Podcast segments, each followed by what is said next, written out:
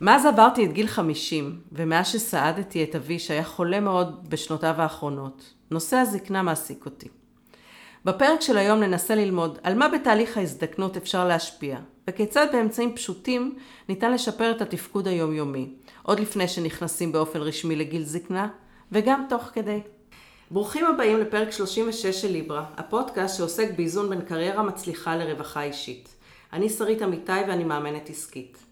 אני מלווה בעלי עסקים ומנהלים בכירים בתהליכי צמיחה והתפתחות אישית דרך השדה של העסק. אני מזמינה לליברה אנשים מצליחים, במטרה שנוכל כולנו ללמוד מהם על איזון, גם מתחום המומחיות המקצועית שלהם, וגם מחייהם האישיים. מוזיקה ומתחילים.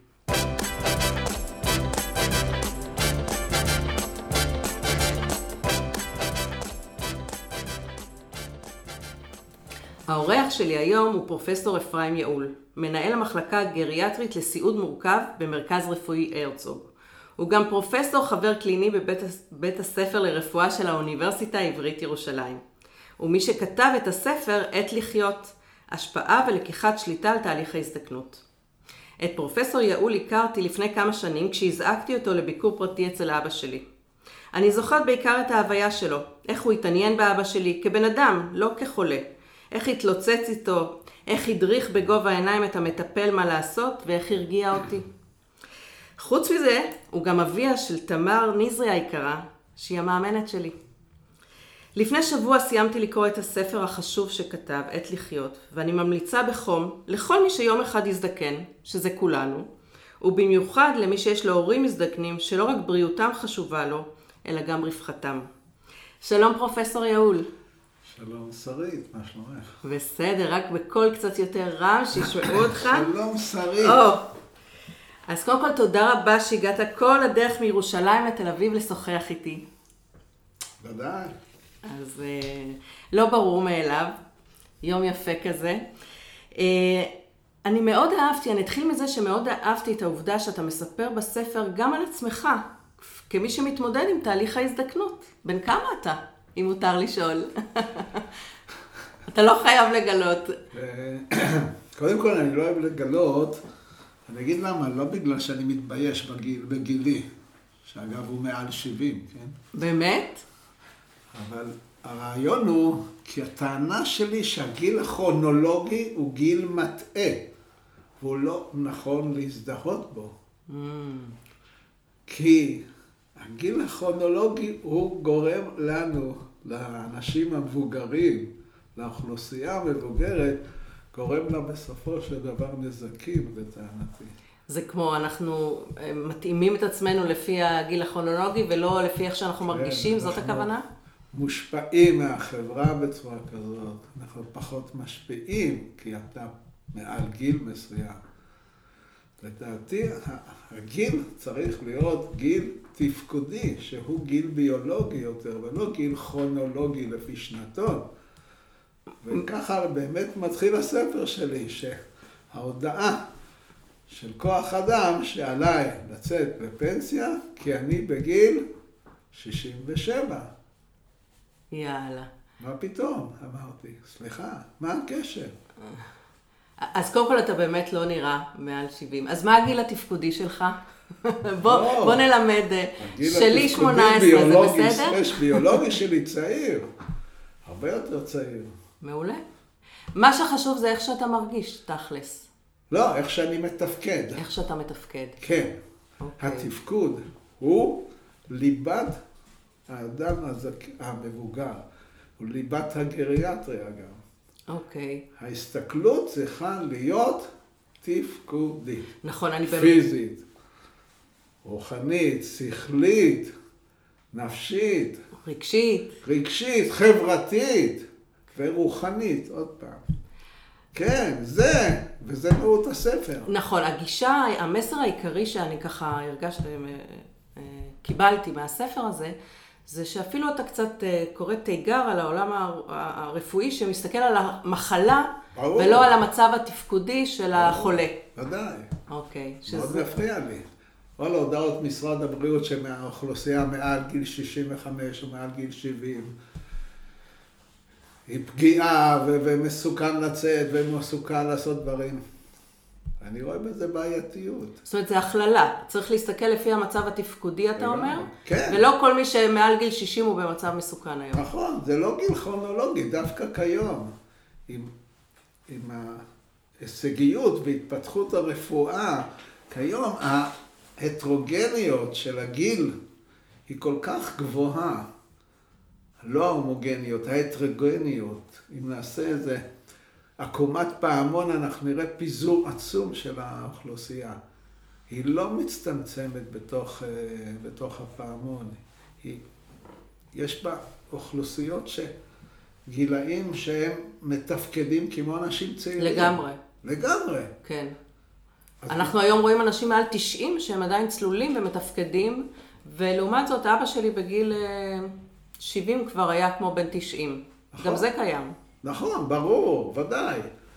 אבל זה, זה בעצם מהות הספר. אם אתה, אם יש לי עכשיו 30 שנה לחיות, אז זה הזמן עת לחיות. לחיות, הכוונה, עם כמה שיותר משאבים תפקודיים, או. גופניים. אוקיי, אז בוא זה- נדבר קצת על התפקודים. אז מה, מה, אתה יודע, הפודקאסט הזה עוסק באיזון. ואני הרבה פעמים מדברת על הרגלים ששומרים על, אה, עלינו ומנהלים לנו, ואנחנו באמצעותם מנהלים את האנרגיה. אז איך נראה שבוע טיפוסי שלך? איך אתה מתחזק את התפקוד? טוב, קודם כל הכל כתוב אם בספר. אתה מוכן לגלות לנו. כן, קודם כל הכל, אה. ה- בתוך הספר הכנסתי את עצמי בעצם. נכון. כך שמי שמעוניין לדעת איך מתנהג גריאטר, ולא מספר על אדם מבוגר אחר, אלא איך אני מתנהג, אז כן, כתוב בספר, הזקנה הבריאה. על זה אני מספר. איך ירדתי במשקל לפני 35-40 שנה. זה גם היה במסגרת בית החולים, שעשינו איזה קבוצת אה, ירידה במשקל. ואיך אני ממשיך להתנהל? על ידי, קודם כל, לא תז- תזונה נכונה ומאוזנת. אני משתדל לאכול הרבה פירות וירקות, להמעיט מאוד בפחמימות.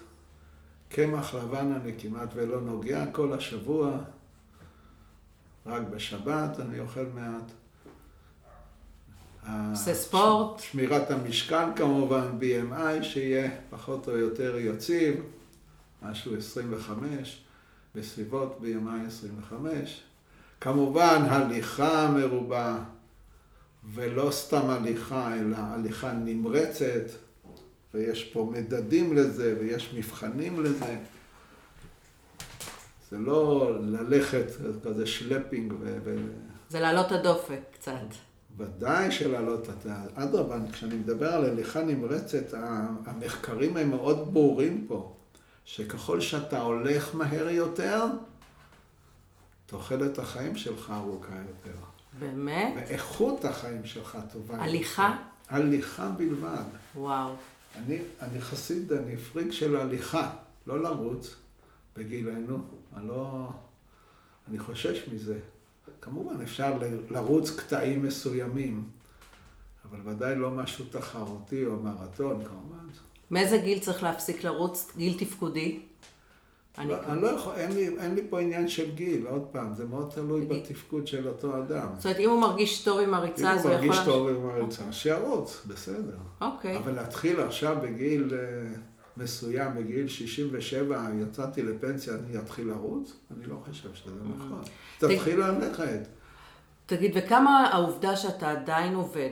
אני, אני חושבת שאבא שלי, שלצערי נפטר לפני שנה, יצא לפנסיה מוקדמת בגיל 55, והוא היה מאושר, היה לו אירוע לב, הוא ככה הלך לרופא תעסוקתי שאפשר לו לצאת לפנסיה, ואני חושבת שמאז זה כבר... אה, נכון, הוא, הוא הלך להרצאות ולסרטים והוא טייל וכולי, אבל משהו ב, בתפקוד שלו הלך ודעך. כי אני חושבת שהוא לא הפעיל מספיק את המוח, אולי.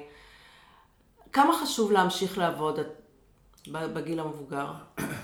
טוב, אז זה כמובן תלוי. אם יש לך, אם אתה נהנה בעבודתך, ועבודתך היא חלק מהמהות שלך או מהאישיות שלך, כמו שאני מרגיש, כשאני אומר על עצמי, אוקיי, אני יכול לצאת לפנסיה, למה אתה לא יוצא? כי אני, אני צריך את המטופלים, אני צריך את החולים. זה מהותי, זאת שליחותי, זה, זה אני. זאת אומרת, אני, אני רופא, איך אומרים, 24 שעות ביממה, לא רק בגלל שאני כונן במחלקה, אלא שאני רואה כל מיני סיטואציות מבחינתי, אני רואה כ, כגריאטר, סיטואציות יומיומיות. אני למשל, רוצה לספר סיפור. יאללה. הבוקר היה אצלנו אחד הנכדים. אצלכם בבית. אצלנו בבוקר בית, כן, הגיע. זה ביקור די נדיר. הוא בא לבדוק איזה מקום אה, לימוד. הוא מסיים עכשיו, אה, מסיים את גיל 18 ורוצה משהו להמשיך ללמוד. והבחור קצת מגמגם. אז אמרתי לו, לנכד היקר שלי, תשמע, אתה היחיד שאני מצליח להבין מה שאומר. כי בגלל הגמגום, אז יש שיטת, שיטה שעכשיו אה, מלמדים אותה, שעליו לדבר לאט, ואז הגמגום נעלם. Mm. ואז אמרתי לו, תשמע, נכד יקר, אתה, אותך אני מצליח לשמוע ולהבין ולשוחח איתו. האחרים מדברים ב... לא, הדור הזה מדבר. אני לא מצליח לא לשמוע אותם, כמובן לא להבין אותם, ולא, לס... ולא לשוחח איתם, וזה ממש בעיה. את, אני מסכימה לא... איתך, הדור הזה, יש לו איזשהו דיבור מהיר כזה, אני לא צריכה להבין את הבת שלי בת 25, היא צריכה לחזור כל דבר פעמיים. עכשיו, איך אני לוקח לא את זה לגיל, לגריאטריה? אבל... איך אני לוקח את זה לגריאטריה? בסדר, זה הבעיה של הדור, עזוב את הדור, זה לא הבעיה. עכשיו אני אומר לעצמי, רק רגע, בגילי, מה הבעיה? מה עם הבעיית שמיעה? מה, מה הנושא של שמיעה? יש בעיית שמיעה בגיל פיזיולוגי. אוקיי. פיזיולוגי, זאת אומרת, דהיינו נורמטיבי. השמיעה יורדת. אוקיי. קשור, כל אדם מעל, איך אני קורא? הגברים, בעיקר גברים, זה מעניין, מעל גיל 70, 70 אחוז מהם עם בעיית שמיעה. איך אני תמיד צוחק עליי, אני נותן, עושה בדיחה. אם כל החיים אשתך אומרת לך שאתה לא שומע אותה, מעל גיל 70 אתה באמת לא שומע אותה. אוקיי. אבל היא עדיין חיה בתקופה שלפני כן, שהיא אומרת, אתה לא שומע אותי כי אתה לא רוצה לשמוע אותי. ואני אומר לה, לא, היום הוא כבר לא שומע אותך. את תשימי לו מכשירי שמיעה. אז זהו, רציתי לשאול אותך, יש מכשירי שמיעה שהם... ברור. הבעיה עם מכשירי השמיעה, שהם מאוד בעייתיים. כי זה יוצר סטיגמה של זקנה. ואני זוכר שפעם היה לי איזו הרצאה עם עובדים סוציאליים, ואמרתי להם, תראו, משקפיים זה דבר כל כך אופנתי. אנשים כיום מתאימים לבגדים שלהם, משקפיים, צבע, צורה. למה אי אפשר לעשות מכשירי שמיעה אופנתיים? שיבהיקו, איך אומרים, שיעשו אורות מצידים, מה שאתה רוצה. נראה לי רעיון מצוין לסטארט-אפ. אף אחד מה... אף אחד מהעובדים הסוציאליים לא קם ואמר, יאללה, אני לא קם. טוב, זה עובדים סוציאליים, צריך לדבר עם סטארט-אפיסטים. אוקיי, כן, אני רוצה מה היום, כמו. שיהיה, שיחשבו שזה... אופנתי. משהו אופנתי, שמשהו... אקססוריז ש... כאלה. כן, משהו. הבעיה עם המכשירי שמיעה, אם הבנתי נכון, הם אולי מגבירים את השמע, אבל הם מגבירים גם את רעשי הרקע. כן. וזה מאוד בעייתי. מעבר לזה שהם מצפצפים, מעבר לזה שהם קטנים וקשה, והשימוש בהם, הדקסטיריטי, תנועת האצבעות, תנועות מאוד דקות או עדינות, קשות מאוד לאדם המבוגר. אבל בעיקר, כמו שאני אומר, זה העניין של הסטיגמה. רוב האנשים שיש להם מכשירי שמע, מצאתי אותם איפה? במגירה. הבעיה, עוד בעיה שיש בבעיית השמיעה, שזה לא רק לשמוע בשמע, זה, זה, שמיעה זה משהו פנימי יותר. זאת אומרת, זה לא רק הולכה, לא רק בעיה של גלי קול. אני צריך גם להגיע למוח, גלי מוח, גלי, גלים חשמליים, אני צריך גם להבין מה שאמרת. ואני צריך גם לחשוב על זה ולענות לך. אז מה זה אומר? זה שלא שמעתי אותך, האם לא שמעתי או לא הבנתי אותך? וואי, זה מורכב.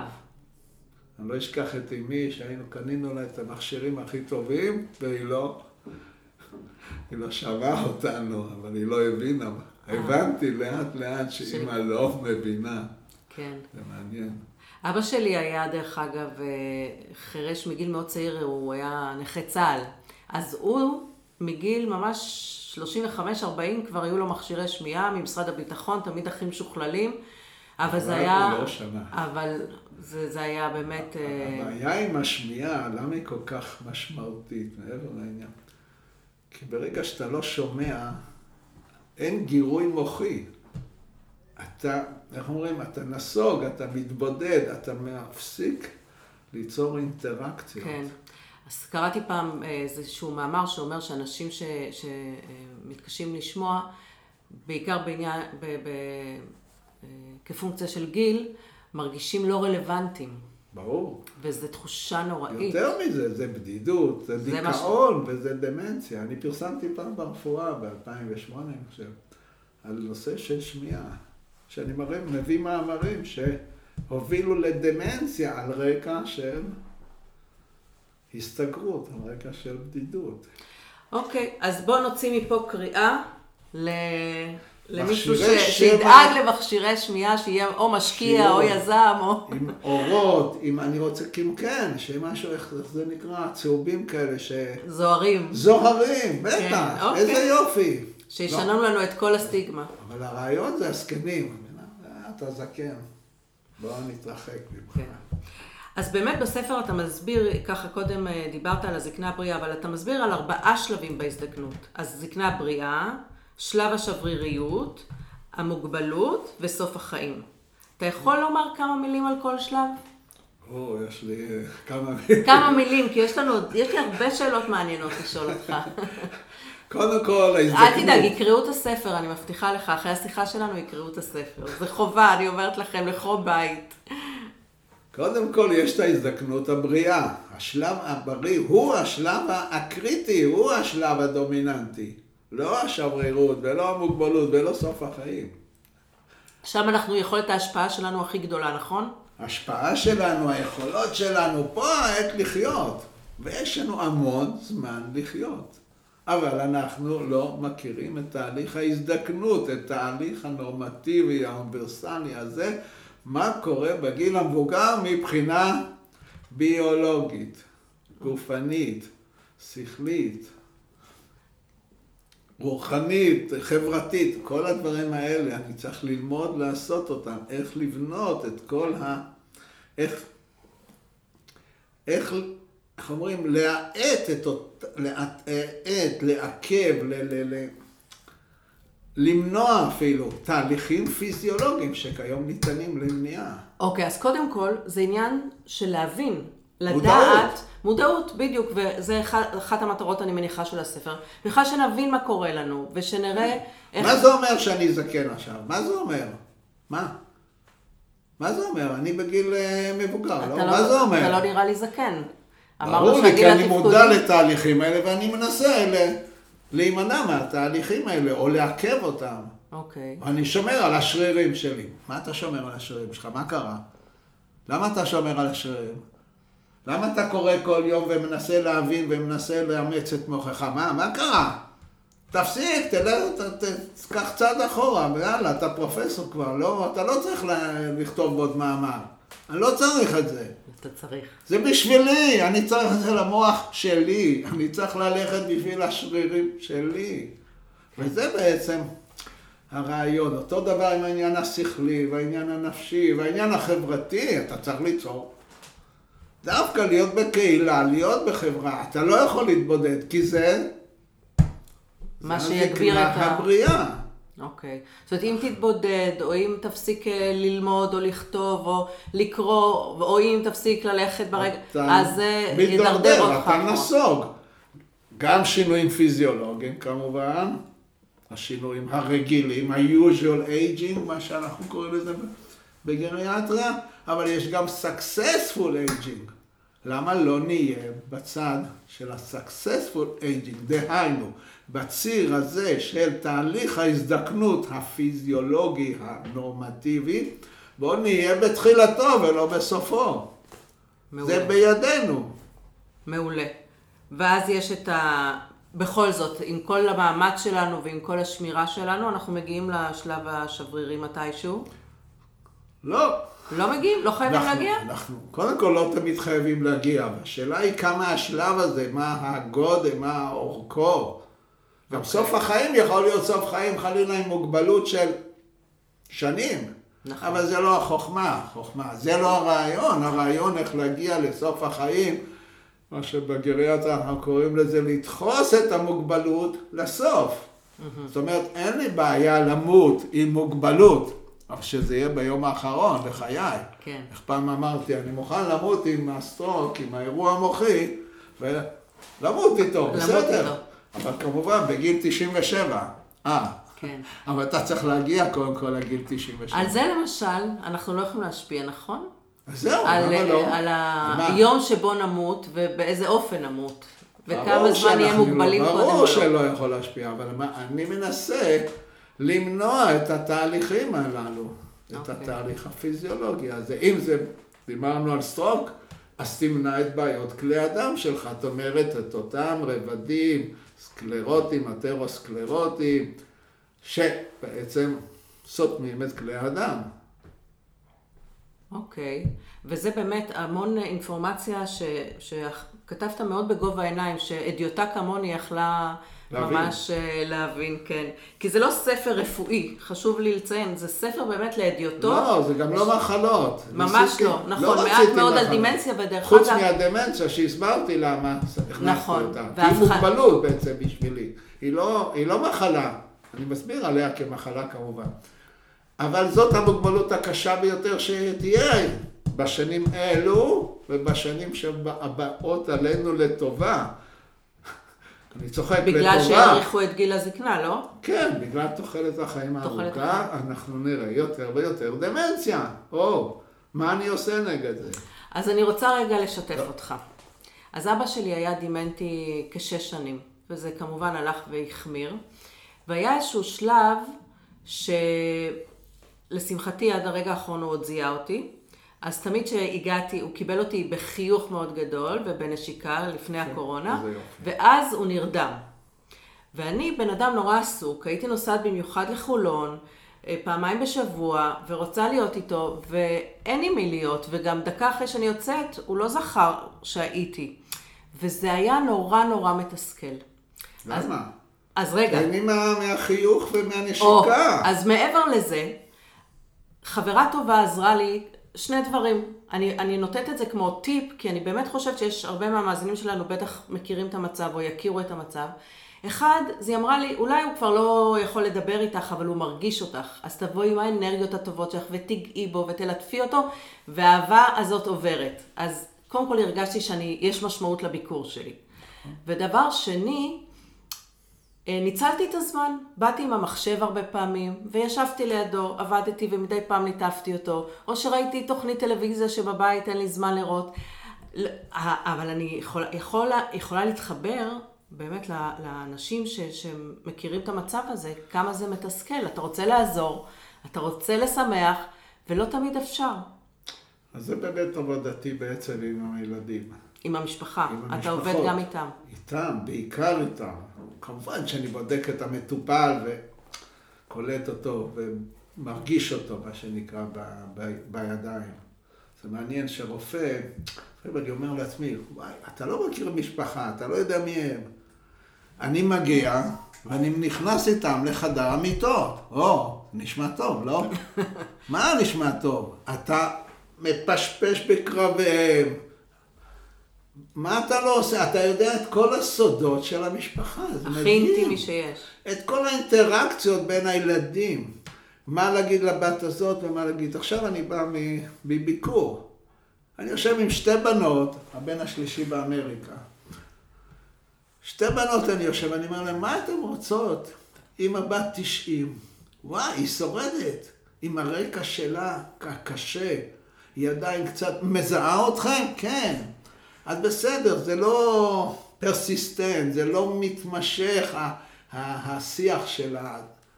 אבל תהנו מהדברים האלה, קודם כל שהיא שורדת, היא נראית טוב, הגעתי לראות אותה, באמת, היא נראתה טוב, המטפלת שמה לה לקה, אני שם לב לדברים הקטנים האלה, אני אומר לה, וואי, איזה לקה, אני אוהב בדיוק את הצבע הזה.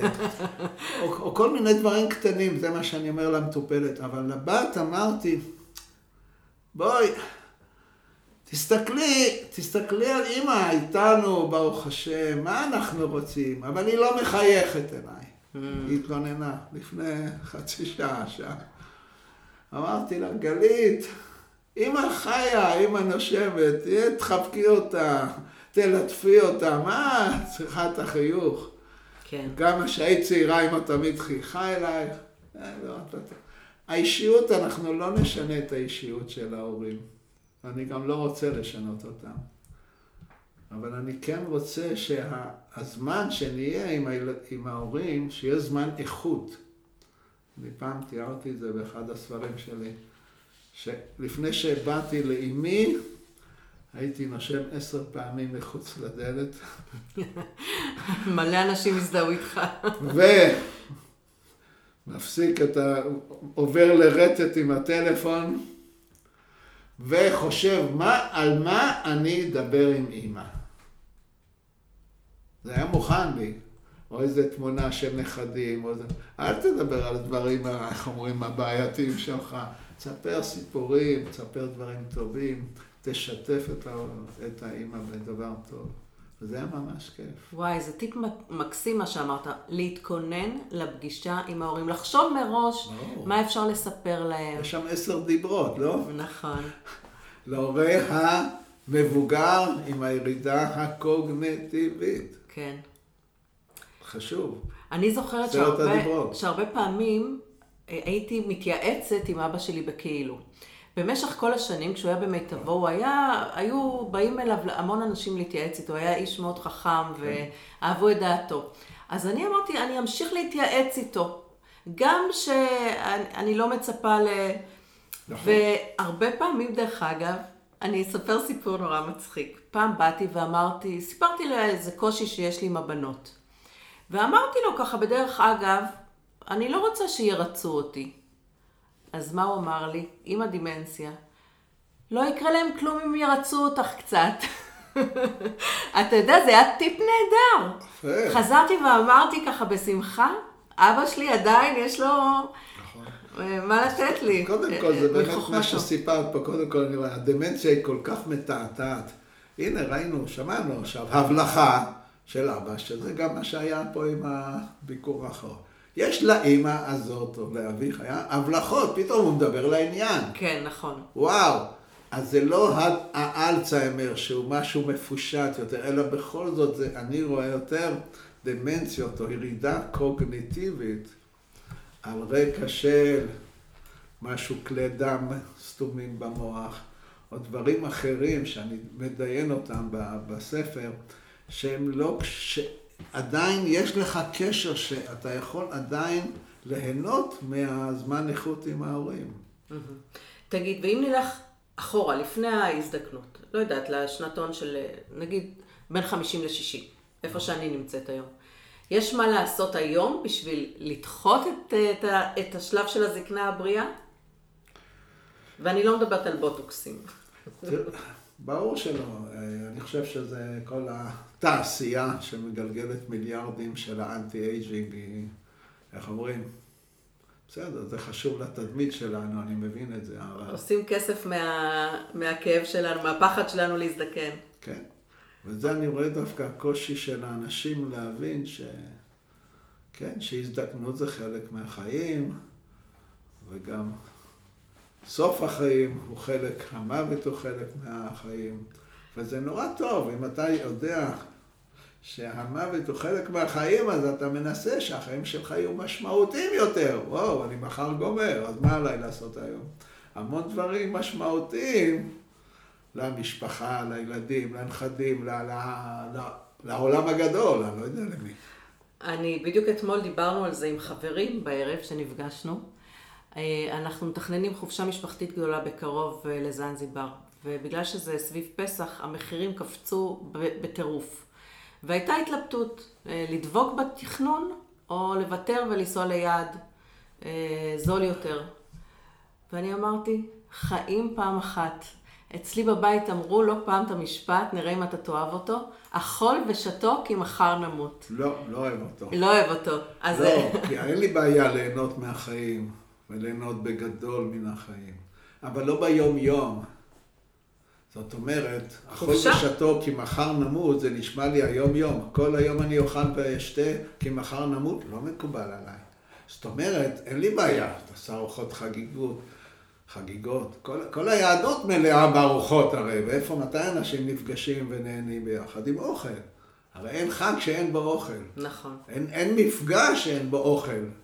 אבל ביום-יום אתה אומר לשמור על תזונה בריאה. יום-יום, אין לך מידתיות, כן. אדרבה. כן. ביום-יום אני נורא שומר. אה, מדי פעם בוא נשתולל? בשמחה. אוקיי, נכון. ודאי. נכון. אז אני לא אכול בשתו כי מחר נמות, אלא בואו נשמור על עצמנו. אז איך אנחנו בגיל החמישים נגיד יכולים לשמור עלינו כדי לדחוק ככה את, ה, את, ה, את תחילת ההזדקנות? אז עוד פעם, אני חוזר לתהליך ההזדקנות, ששואלים בספרות מתי מתחילה הזקנה למשל. אז אין לנו תשובות, כי במחקרי רוחב אנחנו רואים שיש ירידה בגיל 30, אנחנו רואים ירידה של אחוז אחד, ירידה ב... בכל שנה אנחנו רואים ירידה של אחוז אחד, אז בגיל 80 אתה פחות או יותר זה 50 אחוז. אתה... מגיל 30 מתחילה ירידה? מגיל 30 ירידה. וואו. זה מספרי, לפי מחקרי רוחב, מה שנקרא cross sectional. במחקרי אורך רואים שדווקא בגיל 70 חלה הירידה התפקודית. אוקיי. אבל בעצם אנחנו רואים שאם נמדוד את השריר למשל, קח את השריר כמדד של איכות חיים, כמדד של תנועתיות. ויכולות, אז אנחנו נראה שיש ירידה כל שנה של חמישה אחוז, שבסופו של דבר, אם אתה לא תעשה שום דבר עם זה, אז זה מה שיהיה. כי התהליך הוא, מה שאנחנו קוראים לזה lean body mass, זאת אומרת, הכיחשון, החלבון, השריר, השריר, אה, מסת השריר יורדת ומסת השומן עולה. זה תהליך פיזיולוגי. אוקיי. אז הש, הש, אני טוען שהשאלה היא איך אתה מגיע לגיל המבוגר עם כמה שיותר משאבים. זה המבחן הראשון. זאת אומרת, אתה בגיל 67, אם ניקח את זה כגיל ארביטרי, שלא מסכים איתו, אבל זה הגיל, אז אני אשאל אותך, אדוני, מה עשית להגיע לגיל הזה, ואיך עכשיו אתה שומר על המשאבים. ועל היכולות האלה. אוקיי. Okay. אז, אם אנחנו אה, עושים ספורט ומעלים את מסת השריר ודואגים שאחוזי השומן יהיו, אז אני יכולה להגיע עוד פעם ל... אז את מגיעה, פותחת, את עושה ספתח לגיל המבוגר, ואני אגיד לך, תשמעי, יש לך עכשיו עוד 20 שנה לפחות. וואו. successful aging, וואו. אבל מה קורה שאנשים מגיעים בלי, עם מחלות ובכלל שינויים פיזיולוגיים שכבר, איך אומרים, אז... נוצלו עד תום? מה, מה אני יכול להבטיח להם? איזה aging, איזה זקנה. אוקיי. זקנה נוראה. ו... אנשים מגיעים אליי עם סכרת, אז מה אתה רוצה שאני עכשיו אעשה? דוקטור, איך אני תמיד צוחק על עצמי. אפילו דוקטור יעול לא יכול לעזור לך. אני לא אומר לו את זה, אני אומר את זה לעצמי. בוא, מה אני יכול לעשות איתו? אם הגיעו לסכרת. למשל, לסכרת, כן. מחלה הרסנית של כל הגוף. אבל בעצם אני אומר, מה המשאבים התפקודיים שלך? מה זה אתה? העיקר הבריאות. מה זה? אל, תבר, אל, ת, אל ת, תגיד לי סיסמאות. תגיד לי, אני הולך כל יום 30 דקות במשך חצי שעה, 30 אה, דקות אני הולך שלושה קילומטר, וואו, אני אגיד לך, וואו, אתה עשר אתה, אין עליך, תמשיך. אוקיי, ומה עם המוח? נגיד זה שהתחלתי ללמוד עכשיו פסנתר. או, מצוין. זה יעזור לי להימנע מדימנציה? או לדחות אותה? זה לא להימנע. זה הפחד הגדול שלי. כן, הרעיון הוא באמת ללמוד דברים חדשים. כן. כל הזמן ללמוד דברים חדשים. כן, אנחנו, הטענה, ההיפותזה שיש התניות ויש קשרים במוח, אנחנו רואים את זה בסינפסות של המוח, של בין תאי העצב למיניהם, אנחנו רואים שבאמת הן יכולות לתפקד ולהתרבות דווקא, והלימוד, הלימוד החדש דווקא, מונע התיישנות או מונע שכחה. אוקיי. זאת אומרת, היכולת שלנו עולה עם הגיל. אני חייב להביא לך את הפסוק מדברי חז"ל, זקני תלמידי חכמים מרבים חוכמה. אוקיי. בוא, בוא נחשוב, מה, מה? זקני הזקנים. תלמידי, הם חייבים להיות תלמידים. אם אתה לא תלמיד, אתה לא תרבה חוכמה, אתה יכול להיות זקן עד מחר. יפה. אם אתה לא תלמיד, מה זה תלמיד? אני צריך להיות תלמיד כל הזמן, אני צריך ללמוד. תלמיד נצחי. אני צריך לקחת אתגרים. אם את מזמינה אותי לפודקאסט, אז אני אומר לעצמי, מה אני צריך את זה? אתה צריך את זה, כן. אתה צריך להתאתגר עם זה. בשביל זה אתה תיקח לתת הרצאות לזה ולזה ולכאן. ולא אוקיי. תוותר. יפה, אוקיי. זה התלמיד, תהיה תלמיד. עכשיו, תלמידי חכמים זה לאו דווקא החכמה, היא לא נמצאת דווקא בתלמוד. חוכמה, אני מדבר על חוכמת הגויים, זה אותו דבר, זה היינו הך. אוקיי. אתה צריך ללמוד דברים חדשים, להיות תלמיד. אבל אל תהיה לי תלמיד, אתה לא בא להרצאה ליהנות שם. אתה תכתוב, תסכם. תסכם, תספר אחר כך לנכדים. תשנן, ותספר לאשתך קודם כל. לא, אשתך באה איתך, אני מקווה. אם היא באה איתי, אם היא לא באה איתי, אז אני אספר לה. למה אני מספר לה? כי זה עוזר לך לזכור. אני רוצה לזכור ולדעת לשלוף את המידע הזה. לא מובן מאליו. נכון. קודם כל בכלל אתה צריך לזכור, לאגור את זה. ואחר כך תשלוף את זה. אם את תשאלי אותי, תשאלי את הבנות שלי, הן יודעות, אין דבר כזה שיתפסו את סבא או את אבא בלי איזה דף. כן, אה? כן, סבא, מה יש לך לומר על ה... רק רגע. מוציא את הצטלה? מוציא איזה נייר. כתוב פה, כן, זה מה שלמדתי השבוע, זה מצחיק, אחר כך אני אספר לך גם. אז אז לא- בוא, לא, עכשיו, עכשיו זה הזמן. קודם כל בוא נגיד קצת עליך. אתה אבא לארבע בנות שכולן נשואות עם ילדים. כמה נכדים יש לך? לא סופרים. לא סופרים, סליחה. סליחה, סליחה. אוקיי. אה, המון נכדים, ברוך אבל השם. ברוך השם, בדיוק, משפחה לתפארת. איזה סבא אתה? איזה סבא אני? שאלה טובה. אנחנו לא, אני לא עושה שמרטפים, ואני לא לוקח אותה מהגן ואל הגן. אני לא אשכח שבתי הקטנה עם חנה, הייתי צריך, זו הייתה משימה שלי, כי אשתי עבדה כמובן, הייתה מאוד מעורבת בעבודתה. ואני הייתי צריך להביא את בתי הקטנה, את הבת הקטנה שלי, לבית ספר, וכל פעם הייתי צריך ללמד אותה איך לחמוק לתוך הכיתה, כי היינו מגיעים באיחור. בלי ש- בלי שיספרו והיא. הייתה כל כך קפדנית, אבא, איך אתה עושה לי את זה? אז אני עכשיו לגבי סבא, כמובן שאני לא מתכונן. לא לוקח אותם מהגן ולא מביא אותם לגן. אוקיי. אגב, אני חושב ש... שכדי להצמיח ילדים או נכדים, אתה צריך דווקא לתפוס מרחק. תסביר מה מה הכוונה. התלות הזאת היא לא תמיד בריאה, לדעתי, בין הסבאים, כן, הנכדים כמובן הם מקור של, של עושר, זה מקור של אה, נחת, נחת, אה, איכות חיים. וואו, יש לי נחת. כן, אבל אתה צריך לשמור על הגבולות. Mm, אוקיי.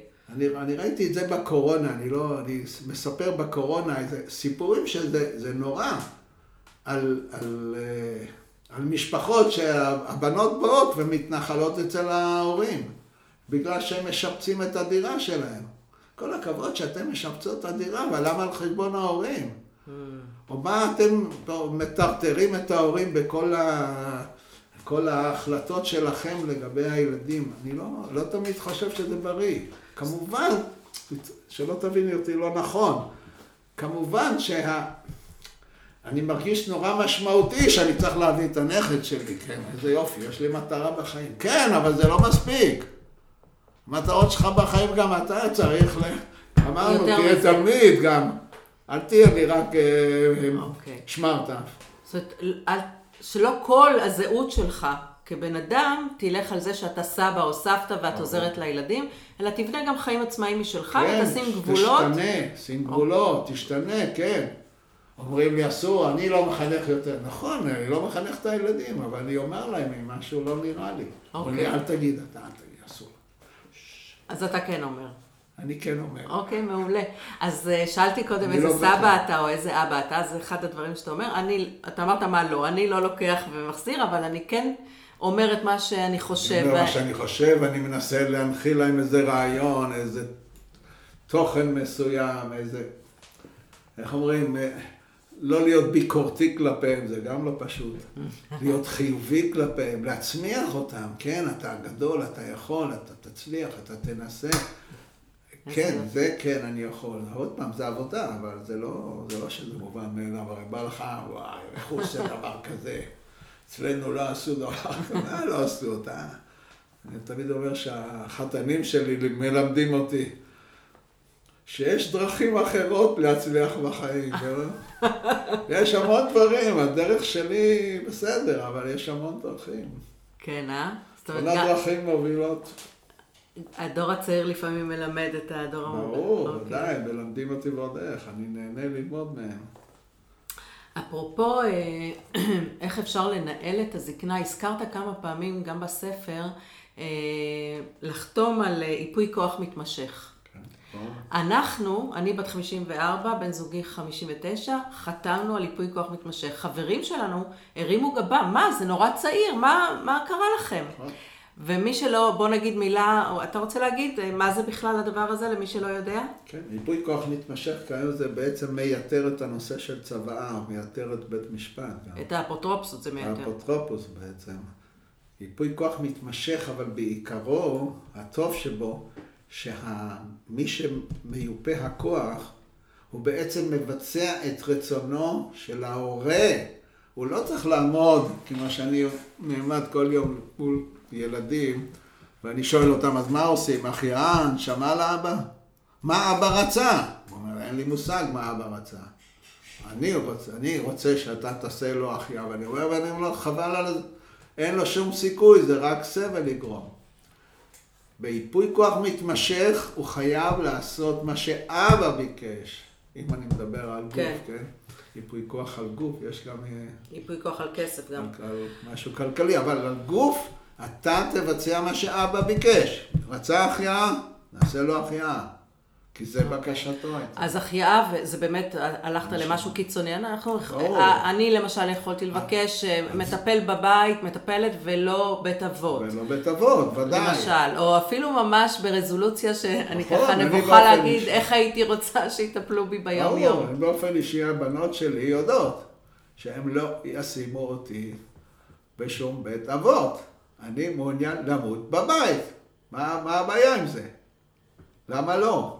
או באחד הבתים זה מצב שאי אפשר יהיה בבית עם מטפל, אז באחד הבתים של הבנות.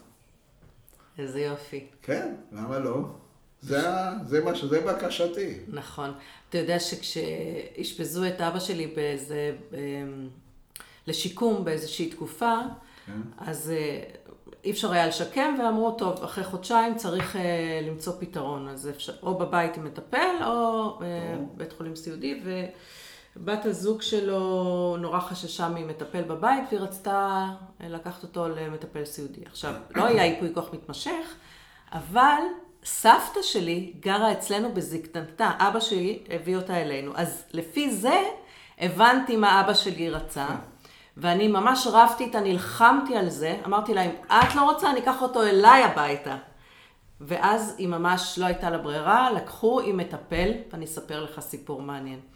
המטפל שהיא לא רצתה, אותו היא בסופו של דבר קיבלה, והייתה צריכה להסתגל עליו, אבל אחרי חודש היא אושפזה במצב קשה, וחצי שנה הוא סעד אותה ואותו גם יחד, והוא היה מלאך שלה משמיים. וואו.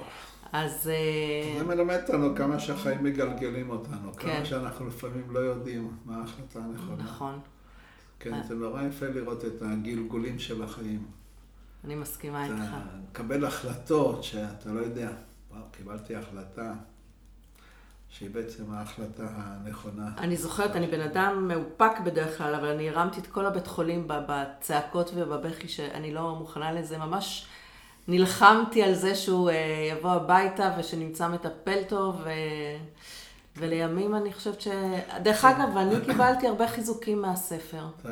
אגב, אני מאוד מבין אותה שהיא לא רוצה להכניס מישהו זר, או גבר בעיקר, לבית. אני מאוד מבין אותה.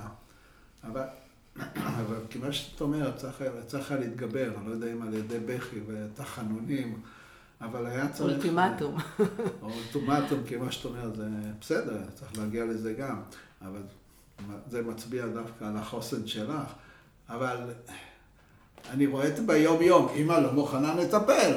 כן, מה עושים? יש המון? מבוגרים שלא מוכנים, והם לא מבינים, קראתי בספר על זה, המלחמה על המטפלת.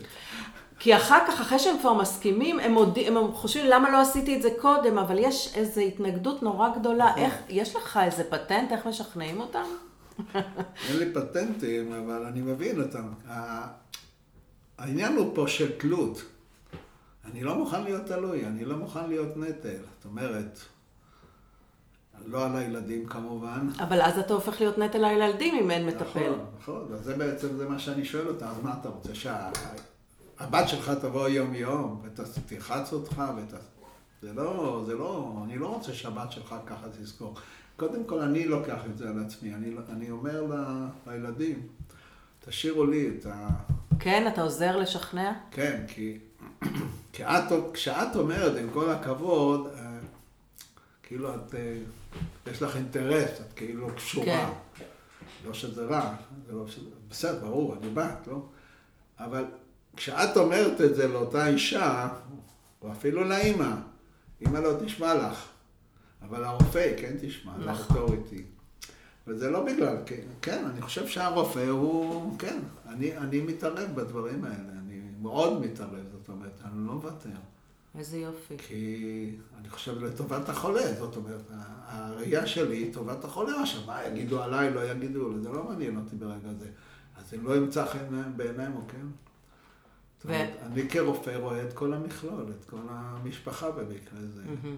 יופי, זה ו- באמת רעיון טוב. אולי זה הטיפ, שאם, זה הפטנט, שאם אתם לא מצליחים, או אולי אתם בכלל לא צריכים לעשות את זה, תזמינו תזמינו תזמינו רב, תזמינו עובדת סוציאלית, תזמינו מישהו אוטוריטי. מישהו מקצועי אח- מבחוץ, אובייקטיבי. כן, אבל אני, זאת אומרת, עם, עם דטרמיניזם, דטרמינליזם, עם... אמירה. אמירה מאוד ברורה. כן, אם- את לא יכולה להישאר ללא מטפלת. גברת, זה לא פעם ולא פעמיים. כן, אני הרופא, הפרופסור, פה אני משתמש בפרופסור, כי אתה צריך את האוטוריטי, אז אני צריך לעשות ממני... את לא יכולה להישאר, את תיפלי. את לא שמה לב שאת נופלת? אחד, יש לי, אחת הבדיקות שאני עושה, אני נעמד אחרי המטופל, מטופלת, ואני דוחף אותם אליי. זה בדיקת רומברג, קוראים לזה בגריאטריה. מה אני מצפה? שהם יחזיקו מעמד. אל תיתן לי, אל תימרח עליי, אל תימרח עלייך. אני תמיד צוחק על זקנות נחמדות שככה נמרחות, אה, איזה כיף. אני אומר, אה, יש לכם איזה גבר צעיר מאחוריכם. זאת אומרת, תוך כדי צוחק עליהם. אבל בעצם מה אני אומר להם? אתם, אם אתם נמרחות עליי, אתם... מועדות. מה? אתם מועדות לנפילה, ונפילה לאחור זה הדבר הכי גרוע שיכול להיות. אז אתה מפחיד אותם אפילו. אבוד לכם, כן. אוקיי, מעולה. מטפלת פה, אני רוצה פה 24 שעות, כן. אני אדאג לביטוח לאומי, אני אדאג לזה. כן, לא מוותר. יפה. ברור. אה, תגיד לי, אמירה ברורה. אני זה סקרנית, איך- הגריאטר. איך בחרת להיות דווקא גריאטר? ספר לי. מתגלגלים בחיים, לא? מתגלגלים, כן. ספר לי איך התגלגלת, איך, איך בכלל בנית ככה את הקריירה שלך, מה היה המסלול? קודם כל לא בניתי, התגלגלתי. התגלגלת, אוקיי. אני לא מאמין. אבל הלכת ללמוד רפואה. כן, אבל עוד פעם, למה הלכתי ללמוד רפואה? כי הייתי חובש בצבא. למה הייתי חובש? במקרה, כי לא רק... הגרעין שם, היה סיפור נורא מעניין שם. הייתי באיזה גרעין דתי, ו... והיה בדיוק כנס הנחל, היה צריך לרקוד עם בנות. וואו. וואו, כן, זה היה כנס הנחל ה-25. אני אומרת, וואו, כאילו, את, אה, ב... במסגרת דתית היה צריך, או שזה לא הייתה מסגרת? היה בטירונות, היינו בטירונות. אה, אוקיי. ובאו, כנס הנחל. טוב, מי רוצה לרקוד עם... בכנס הנחל? טוב, אני מצביע. אחרים, אני מסתכל, אף אחד לא מצביע. אומרים לי, בוא'נה, אתה, לא יכול אה, לרקוד עם בנות. אמרתי, למה לא? למה אסור לרקוד עם בנות? מה הבעיה? במקום להתאמן עכשיו בג'בלאות, או אני יודע איפה להתפלש. זה טירונות של נחל, זה לא הטירונות... אה, זה לא היה ישיבת הסדר או משהו? כן, זה, זה היה גרעין נחל שהלך להר עציון, לגוש עציון. אוקיי. טוב, אז, אז היחיד מהגרעין שהלך לרקוד עם הבנות, אז כשהגענו לאחוזים לחופשות, אז אמרו, מי רוצה לצאת, או אתה תצא, כן? אמרתי, כן, אני רוצה. אז ככה... אז ככה התגלגלתי, איזה... אז אחרי, אחרי שהיית חובש, אז אמרת, טוב, אם כבר אז אני אהיה רופא, ככה? בטירונות אתה... החובש הוא, מה, לפעמים אני נזכר, מה שהיינו נותנים, איזה תרופה אנטיביוטית, סינטומטיצין, שזו תרופה, איך אומרים, שבארצות הברית לא נותנים אותה, הרופאים לא נותנים אותה, החובש היה נותן, כן. או אינפוזיות, היינו עושים בהם. כן. אתה נולדת בארץ? כן. וואלה. ודאי. תל אביב. אבל, בש... אבל בשביל ללמוד רפואה צריך גם uh, להיות חכם, עם ציונים גבוהים, זה לא רק בשביל להיות חובש בצבא. ברור. אוקיי, ובטח גם אמא ואבא אמרו לא פעם שהם היו רוצים שתהיה רופא, לא? כן, בטח. אוקיי. אבל אחרי שהייתי חובש, אמרתי שאני רוצה ללמוד רפואה. אוקיי, ואחרי זה, איך באמת בחרת על ההתמחות של הגריאטריה? קודם כל הלכתי, נסעתי לאיטליה, למדתי ברומא. אה, באמת? כן, שש שנים ברומא. כן, קצת פותח לך את העיניים גם. כן. ו... אהבת את רומא? מאוד, מה זה רומא. נסעת מאז שוב? רומא זה ממש... אה, ביליתי שם את נעוריי, מה שנקרא. אתה מדבר איטלקית? ודאי. וואו, איזה כיף נראה לי ללמוד ברומא. אפשר להתרכז בלימודים? בטח, רק הפיאצות של רומא, לשבת שם, אתה... אני מתמוגג מזה. כשאנחנו נוסעים לרומא, אז אני אומר, שרה, עכשיו אנחנו יושבים עם קפוצ'ינו. זהו, זה מה שאני צריך, להסתכל, לשבת. כן. בבר. אבל כן, אז שש שנים ברומא הייתי, סיימתי שם עם לודה. טרנטה אלודה. מה זה? שלושים בהצטיינות. וואו, אוקיי. וזה גם היה מצחיק, אתה סיימתי בשש שנים. האיטלקים לא מסיימים בשש שנים. באמת? כמה? בארץ זה שבע, לא? שמונה שנים, עשר שנים. לא, הם לא מסיימים כי הם, הם מושכים. אה, אוקיי. מעניין כזה, הכל, איך אומרים, הכל. ווז ברנד כזה. כן. אוקיי, אז סיימת רפואה? עכשיו למדתי גם, למדתי להתמודד עם, עם החיים גם. כן. אה, זה לימדתי להתמודד עם החיים, להיות מה? לבד ברומא. לא, היית לבד לא או, או אה, נשוי? לבד. לבד? אוקיי. לבד, ארבע שנים לבד, זה לא פשוט, זה לא מובן מאליו. אתה לא אחד שיודע להסתדר, זה לא כל כך פשוט.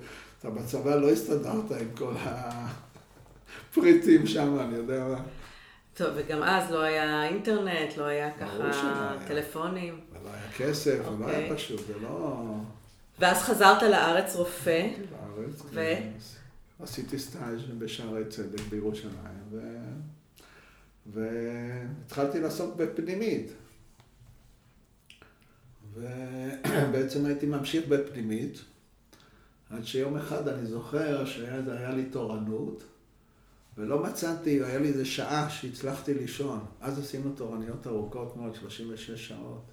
רק היום שינו את זה, לאחרונה, לא, גם עוד לא עד הסוף. הורידו להם את זה קצת, כן, אבל עכשיו, כיום משנים את זה. אבל אני לא אשכח שפעם היה לי, הייתי יוצא, אני חושב שבשבת הייתי יוצא, והייתי חוזר ביום ראשון אחרי הצהריים. אז פעם אחת היה לי אפנדיצית, אז הבחנתי את האפנדיצית שלי בבית חולים, ואשפזתי את עצמי, וכמובן שביקשתי את הכירוג הזה והזה, לא משנה, זה היה סיפור. ו... ונודע לשרה רק אחרי שעברתי את הניתוח, כן? שרה זאת אשתך. כן. נודע לאשתי ש... אתה אומר, אז היא רצה אליי, מה, אתה בבית חולים מאושפז, אתה לא עובד, לא כרופא. אוקיי. בקיצור, יש איזה מקרה חירום? כן. כן, זה באמת מקרה חירום. אוקיי? אז אנחנו נפסיק, כן, ונמשיך. כן, אה, כן, ש... מה התוכנית? חבל שלא המשכנו להקליט את השיחה. מה זה, קורונה בגיל המבוגר? זה לא קורונה דווקא. לא? האישה עברה קורונה לפני חודש, כן. אישה בת 94 עברה קורונה, זה גם יפה. לא להאמין. 94 עברה קורונה? כן, וואו. ולא, ח- ולא איזה בריאה, לא מתפקדת, אישה מרותקת. ועובדה שעברה את הקורונה, אבל עכשיו אנחנו רואים פוסט קורונה. השאלה אם זה פוסט קורונה או משהו אחר. Mm. כן. טוב, תגיד, אז רגע, אז לא סיפרת איך החלטת להיות גריאטר. מתי, איך אז- התגלגלת לזה? אז היה איזה תורנות אחת שלא מצאתי מקום לישון. אמרתי, היה לי שעה אולי בערך לישון. ולא נמצא מקום לתורן לישון. אמרתי, אם זה ככה, אני הולך לרפואת משפחה. זה אחרי שנתיים פנימית, הלכתי לרפואת משפחה. אה, היית רופא משפחה? כן, הרבה שנים. ואחרי שראיתי שברפואת המשפחה, שה baby שלי זה לא הילדים, אלא הזקנים דווקא, אז היה סל- סלוגן של הכללית דווקא. הם רצו אה, מבוטחים צעירים. אז הם אמרו, ה baby שלנו זה הילדים. אני טענתי שאני חושב שהיה לי את, ה... את מספר הזקנים הגבוה ביותר בארץ לרופא משפחה. כי בגלל האזור, או כי אתה, הם גם אהבו אותך? בגלל האזור וגם בגלל שאחרים לא רצו, אז... אה. אה, והם לא תגמלו אותי גם בגלל זה שתקבל יותר, כמובן, זה היה כל הפעמים, אבל זה לא הייתה בעיה, אבל מה שראיתי שבסופו של דבר אני נהנה מהזקנים, אני רואה שאני, איך נקרא לזה, היכולות שלי לעזור להם הן גבוהות יותר מאשר בילדים. אוקיי. אז, אז תחושת משמעות או סיפוק הרבה יותר גדול? היה יותר סיפוק, יותר, אה, יכולתי יותר לתרום להם. גם, גם קיבלתי מהם יותר מאשר הייתי מהנשים הצעירות, אלא הילדים למשל. צריך הרבה סבלנות, לא? לאוכלוסייה המבוגרת. כן. כן, אבל זה דווקא יש לי איתם. כן? למרות. שאתה ג'ינג'י? אני לא ג'ינג'י. לא ג'ינג'י? זה נראה שאתה... אני לא, לא, לא ממסדי, אני לא אוהב, אני... זה הנושא של אחריות, אגב, בכל הספר. מה, מה תגיד מילה על זה? אתה, אתה, אתה, כל דבר אתה צריך לשקול לגופו של דבר. מהמם. ואנחנו עושים הכללות בלי סוף. אוקיי. ולא רצוף בדוגמאות בלי סוף, אבל אני לא צריך לך נכון, נכון. דוגמאות. אתה צודק, אני חוזרת אני בי. לא מתכונן גם לא כל. הג'ינג'ים... אה, אבל אתה צריך, אבל בענייני רפואה אני רוצה כן להיות... אה, אתה צריך לשאול את עצמך מה טוב לך בסופו של דבר. בסדר, לקבל המלצות, כמובן, לשמוע. אבל למשל, קח את הקורונה. האם מותר לך לצאת מהבית? כמובן, להיות מחוסן. ואומרים לך ארבע חיסונים, אז תהיה עם ארבע חיסונים. אני לא רואה פה את הבעיה. זה לא הבעיה. זה הוכח שזה עוזר. אבל להישאר בבית בגלל זה? מה קרה? למה? מה, אני לא יכול לשאוף אוויר צח? מה קרה? זה יותר מסוכן אני לא יכול מאשר אה, להגיד לשכן להידבק. שלי בוקר טוב? או, או לטייל איתו אפילו בחוץ בוקר טוב? מה? לא, לא, לא מקובל עליי. אני, זה מתאים לפרסומות של, של אנשים שרוצים, אה, איך אומרים? אה, לה- לה- להרבות ב- ב- ב- בתלות לזקנים, כן, תיקח את האביזר שלנו, כי אתה נמצא ב... הפחדות, הפחדות. זה לא מקובל עליי, זה כן. לא... זאת אומרת שיקול דעת אישי. כן, לא, בלי היסטריה. בלי היסטריה, בלי תבהלה, אני לא, לא, לא אוקיי. נראה לי כל התבהלה היא מיותרת. כן, אוקיי. במיוחד אתה עם- אם אתה עם תפקוד גבוה. במיוחד למדתי שאתה משהו. יודע מה הרקע שלך. כן. כן, ומה זה המחלות רקע? זה פתאום אדם אומר לך, וואו, יש לי מחלות רקע. זאת אומרת, זאת אומרת, הקורונה עשתה דברים טובים, אני לא יודע, לא יודע אם אתם נבין את זה בדיוק. זאת אומרת, פתאום אומרים לך, אדוני, בגיל מסוים יש לך מחלות רקע, זה ברור? מה? לי יש מחלות רקע פתאום? כן, בטח, אלה השינויים הפיזיולוגיים. במידה ולא צברת תחלואה נוספת, כן? מה זאת אומרת, השינויים הפיזיולוגיים הרגילים של הזקנה זה נחשב מחלות לא, רקע? הן לא נחשבות מחלות אוקיי. רקע, אבל אתה צריך לדעת שבגיל המבוגר יש שינויים פיזיולוגיים. אוקיי. שאתה צריך להיאבק איתם, צריך להיות מודע אליהם, לשמור עליהם, לעשות אותם. כן, לדחות אותם. אוקיי. וכמובן, לא להביא תחלואה, כמו שדיברנו. אל תגיע עם תחלואה לגיל המבוגר. זאת אומרת, זה לא גזירת גורל שתהיה מבוגר ויהיו לך מחלות רקע. כן, זה לא גזירת גורל, ככה גם פרסמתי בזמנו בוויינט, בתחילת הקורונה. תסתכלי שם, זה קורונה, אה, מחלות רקע זה לא גזירת גורל. כן, פרסמתי. אוקיי. אבל הרעיון הוא בעצם, הנושא של הפיזיולוגיה והפתולוגיה הוא לא מובן, ב- לא מובן, ל- ל- זה גם לא מובן ברפואה, איפה הפיזיולוגיה ואיפה הפתולוגיה. איפה, מה? איפה מסתיימת הפיזיולוגיה ואיפה מתחילה הפתולוגיה? למשל. אנשים מתקשים להבין, גם רופאים, הרופאים בכלל מנסים להתעלם מהפיזיולוגיה. אני מתעסק בפתולוגיה, אני רופא? מה הבעיה שלך, אדוני? מה, אתה חולה? והנקודה היא הפיזיולוגיה לדעתי, כי הפתולוגיה בנויה, היא, היא, הפתולוגיה מוצאת כר נרחב או כר פורה, איך אומרים, להתפתחותה. זאת אומרת, אם אני אשמור על תפקוד תקין, לפתולוגיה יהיה קשה להתערב. אוקיי. אז זה צריך להיות ברור. אז כמובן, אם אני בסוף הפיזיולוגיה שלי פה, תבוא גם אוקיי, אז, הפתולוגיה. אז זה בעצם לשמור על מצב פיזיולוגי.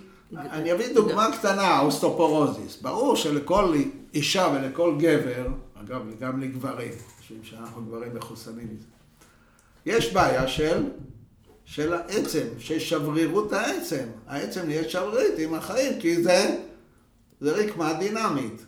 ועם הגיל, מה קורה? ההרס עולה מהבניין. ברור? כן. כן.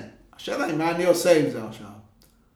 אתה צריך מה? לעמול על העצם, בעיקר בהתנגדות פה, אנחנו מדברים פה על תרגילים אנאירובים.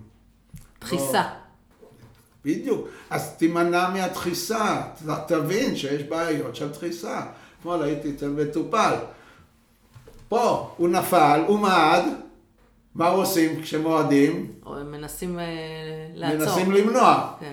הוא, הוא מנע את פגיעה בראש, בפנים, אבל מה קרה פה? מה קרה בכתף. בכתף?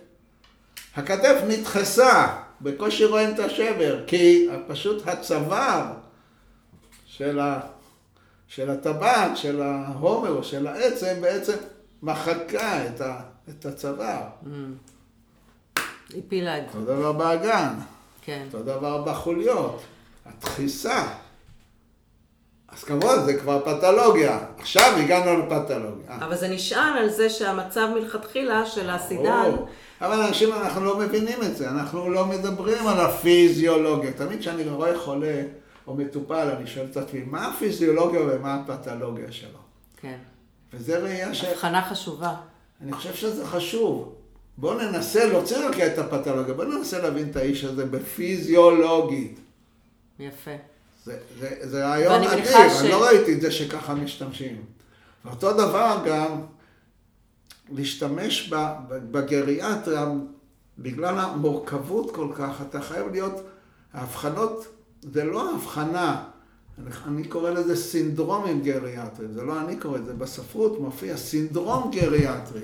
סינדרום זה מולטי פקטוריאלי, זאת אומרת, יש לי המון גורמים שמה מביאים אותי לנפילה. שמה מביאים אותי לסחרחורות, מה מופיעים לתת תזונה, אפילו לדמנציה, אפילו לכל הבחנה שתגידי לי, אני אמצא לך סינדרום בה. אבל יש ממש דברים שאתה לא יכול לשים אותם כהבחנה, נפילה, מה זה, זה הבחנה? אני חושבת שאתה מזכיר המון את הפיזיולוגיה, אבל לא רק, אני חושבת שגם המצב המנטלי, עד כמה אתה מצליח אה, לשמור על אה, אופטימיות, על, אה, אה, על חיוביות. אני, אני אירחתי חברה כמה שנים לקשישה ערירית, שהייתה עם סכרת ונכה ובכיסא גלגלים וכל המחלות שבעולם, אבל הרוח שלה הייתה יוצאת דופן, ממש, היא הייתה נוסעת לחו"ל בקבוצות מאורגנות לנכים, והייתה הולכת ללמוד, ואירחה אצלה.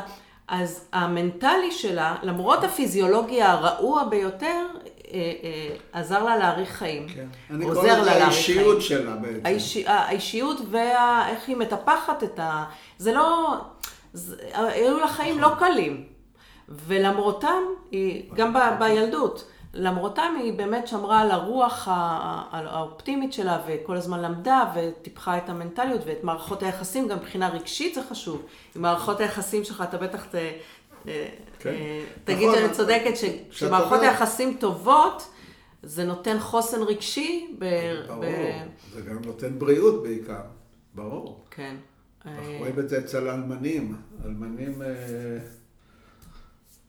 גברים אלמנים שהם תוך שנה או שמתחתנים או שנפטרים.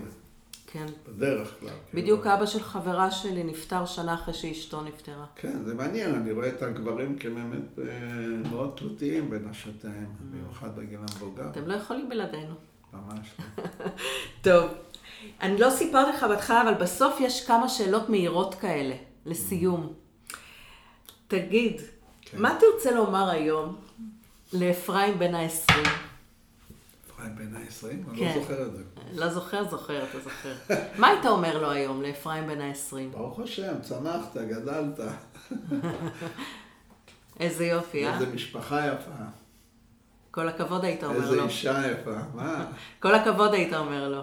אה, כן, אה, הייתי אומר ברוך השם, איזה... יפה. עזרת לנו. יפה. תגיד, אבל תגלה לנו רגע, איפה אתה מעגל פינות ולא מקשיב לרופאים? במה אתה חוטא? אני לא מאגד או שאתה פינות. לא? אה, ברור שאני מע- אה, כאילו איזה מעגל פינות. אני לא מקבל כל המלצה, נקרא לזה. מה למשל? תן לנו... אבל זה האופי הממסדי שלי, האנטי? האנטי-ממסדי, אני ככה רואה את זה. זה באישיות אולי יותר. אתה בכלל הולך לרופא? יוצא שאתה צריך ללכת לרופא? כן, אני הולך לרופא, ודאי. כן? אני צריך את התרופות, התחייבויות, את אה, ה-. אני יודע מה, את כל מה שצריך. אני בהחלט... אה, ואתה מקשיב לעצותיו או שהוא לא מעז להציע לך? כן, אני, אני שומע אותו, אפילו אני מתייעץ איתו. אני, קודם כל אני אוהב בכלל להתייעץ, אני מחליט בסוף מה שאני חושב. אוקיי. אבל זה, זה צריך מאוד להיות ברור, הם לפעמים לא מבינים אותי. כשאני מנהל המחלקה, אני הולך עם רופאים, אחריי שובל של רופאים, ואני שואל אותם, מה אתם אתם... זאת אומרת, בוא'נה, תגיד, אתה פרופסור, לא? אתם, אני רוצה לשמוע אתכם, מה, אני, אותי, את עצמי אני שומע, אני, חשוב לי לשמוע אותם, ויש דברים שאני מקבל, אני, אני אוהב לשמוע אחרים. אוקיי. אני לא אקבל, לא, לא בטוח שאני אקבל את דעתם, או לפעמים זה דעה מאוד תפריע לי, מאוד תהיה בעייתית. אבל אני שומע, אני, אני אתייעץ עם רופאי המשפחה, אבל אני אחליט בסוף. לבד. אני אז לא, אז לבד. אוקיי, יפה. אז זה לא נקרא עיגול פינה. אה, לא, אבל אני לא אחד שפרפקציוניסט. אני חושב שבחיים צריכים גמישות. אוקיי. זה נורא חשוב. תגיד על זה מילה. מה, המון מילים אני יכול... אני בעיניי גמישות זה... גמישות, מפתח ל- השוני, אני טוען שאדם שהוא לא גמיש, הוא מזדקן, ולא משנה לי בין, בין כמה הוא. זה בעיה, כי אין לך גמישות, אין לך תנועה, אני קורא את זה. אין לך לא תנועה במוח ואין לך תנועה בזרימת הדם בעצם. גמישות זה תנועתיות. אני לא יכול לשבת על כיסא, על כיסא, כמה זמן אני יכול לשבת על כיסא? אני צריך לקום וללכת. אוקיי. אני אה, הגעתי אתמול אה, מנהיגה, מאיפה הייתי? בית החולים, כמובן פקקים וזה. מה אני עושה? בוא, אני צריך ללכת. לך לטיילת. למה? מה? לא הגעת הביתה, שב קצת. לא. ישבתי ב... אבל אני מניחה שאתה מדבר גם על גמישות מחשבתית. לא, לא להיות מקובע בכל מיני תפיסות ודעות. אומרים לי, מה אתה שולח את המאמר? הוא לא... הוא לא מספיק. אני אומר, למה לא? אני אקבל ביקורת על זה, 1, 2, 3, זה יבנה אותי. זה. יצמיח אותי. הביקורת, ואז שולח להם, יקבלו את זה. איזה יופי. אז- איך אז- אתה מעז? יש פה אמירה מאוד חזקה, שגמישות מונעת הזדקנות, או, או קיבעון דווקא, או אה, חוסר גמישות, גורם להזדקנות. בעיה של שינוי, כן. הקורונה כבר מלמדת אותנו. כן. היופי. הגמישות באמת מאפשרת שינוי ואולי הסתגלות לזקנה. כן. תגיד, ספר לי על חלום אחד שהגשמת שלא קשור לרפואה. אתה צוחק. שלא קשור לרפואה. שלא, קשור לרפואה. יש לך כזה? אני בטוחה שיש. מה זה לא קשור לרפואה? אין דבר כזה הכל קשור לרפואה? קשור לזקנה, לרפואה, לא יודעת, נסעת לחו"ל לאיזה מקום אקזוטי, קפצת בנג'י, לא יודעת. אני לא, אני לא איש של אה, בנג'י. אני סך הכל לא, אני לא איש של אה, רהבתנות או משהו מהסוג הזה. תראה, הצלחתי. ראית? אין עליי, אה? אז הכל קשור לקריירה ולרפואה ולשליחות כן, שלך? כן, לא אשכח שתמר הייתה בהודו. טוב, אז החלטנו שצריך לבקר אותה. כן, נסעתם לבקר אותם בהודו? לא פעם ולא פעמיים. אני חושב ששלוש פעמים היינו בהודו. באמת? וואו. כן, אבל מה אמרתי, בסדר, נוסעים להודו. אז בואו, הייתי בקשר עם איזה כירורג בהודו, שמתעסק גם בפצעים, שאני, התחום שלי פצעי לחץ, והוא שמח נורא לארח אותי. אז הוא שלח לי כמובן מכתב יפה, ואני אארח אותך שם באוניברסיטה, בברנסי, עיר, עיר, העיר הקדושה שם. ואני לא אשכח שהגענו לברנסי, אנחנו ככה הולכים כמו בהודו, עם שרוואלי? ומחכים לי שם שני פרחי רפואה עם עניבות חליפות עם רכב. ו... ואחר כך כשאנחנו נוסעים לכיוון האוניברסיטה, אני רואה שם סרט על כל הבניין של האוניברסיטה, על איזה, על איזה גאסט ויזיטור, על איזה אורח, אורח, הרצאת אורח. אמרתי אני מקווה שזה לא בשבילי בתאריך מסוים. וואו. מה, אז מסתבר שהם חיכו. לך להרצאה ובאת עם הרצאה, שרוואל? כן. לא באותו יום, אבל בתאריך הזה, עוד יומיים, שלוש, יש הרצאת אורח. וואו. וואו, אמרתי, שרה, זה לא אני, אני לא פה. באת לחופש וגם אז היית באתי. לחופש, רק רציתי אותו, כן, נעשה, נעשה קצת פלז'ר עם ביזנס כזה, מה שנקרא, נהיה קצת גם רופא, נלמד כמה, כמה פרחי רפואה שם. ויש לי הרגשה שנהנית מזה מאוד, שזה היה חלק נהנית? טוב בחופשה שלך. אמרתי, וואו, איזה יופי זה לקחת את העניין של המקצועי עם הפלז'ר, זה נורא כיף, אני תמיד עושה את זה, יפה. בכל חופשה. תגיד, יש איזה חלום שאתה עוד רוצה להגשים? אני, לא- אני כן, אני איש חלומות, אני חושב שאני אני אוהב לפנטז. אתה לא חייב להגשים את הדברים. הדמיון גם עוזר לנו, לא? לתהליך ה... כן. לאריכות הימים. משהו ול- ספציפי אני לא רואה, אבל כן. אתה פתוח להזדמנויות נראה לי. פתוח לכל אה, פנטזיה. אוקיי. לא חייבים להגשים אותה, אם זה נותן לך drive, לך על זה. drive, משמעות, עניין. מהות בעיקר, ברור. אוקיי. זה הוויטמינים בעצם, לא? זה כן, נשמע ש... אוקיי, אז אני אסכם בזה, שקודם כל היה לי יאללה. נעים מאוד אה, לשוחח ולהכיר אותך ככה מקרוב, קצת, לטעום. נשמע שבאמת אתה, הרפואה והגריאטריה בעיקר, זה ממש שליחות גדולה עבורך. כן, שאתה בהחלט. ממש אה, אוהב, ממש אני אוהב את זה. אוהב את זה, אוהב את אני. אומר לו שאולי ש- אולי אני אשלם להם במקום שישלמו לי, אני צוחק. אומרת, מה אתה לוקח כסף? אמרתי, אבל אה, אתה לא יכול לקחת כסף. טיילתי לי רובין הוד, אבל אני צוחק, אני כל כך נהנה. איזה כיף. אתה רואה, התחלנו עם זה שאמרתי לך לפני שהתחלנו להקליט, שהמטרה העיקרית שלי זה שנהנה. ואמרת, אה, נענה, זה לא, אבל לא, אתה רואה, מהעבודה אתה מאוד נהנה, וזה נהנה, חשוב. ברור. אין לי ספק כן. שיש זאת לזה... אומרת, זה גורם לי, וואו, הערך האישי שלי הוא... אני קורא לזה ערך אישי, החיוניות שלך, המשמעות שלך היא כל כך חשובה לאותם אנשים, לאותה בת, לאותה, לאותו מטופל. שינית לו איזה קו מחשבה, שינית לו איזה ראייה, זה נורא חשוב. מקסים.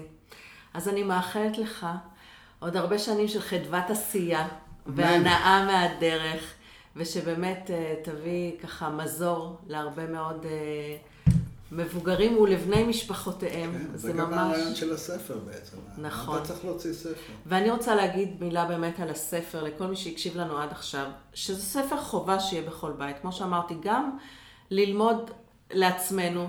הבת שלי, המחמאה, אחת המחמאות שלה, אמרה לי, את מזדקנת יפה. אז הבנתי שזה, הספר מיועד גם לי. וכמו שהבנו, אפשר למנוע ולדחות לא את ההזדקנות.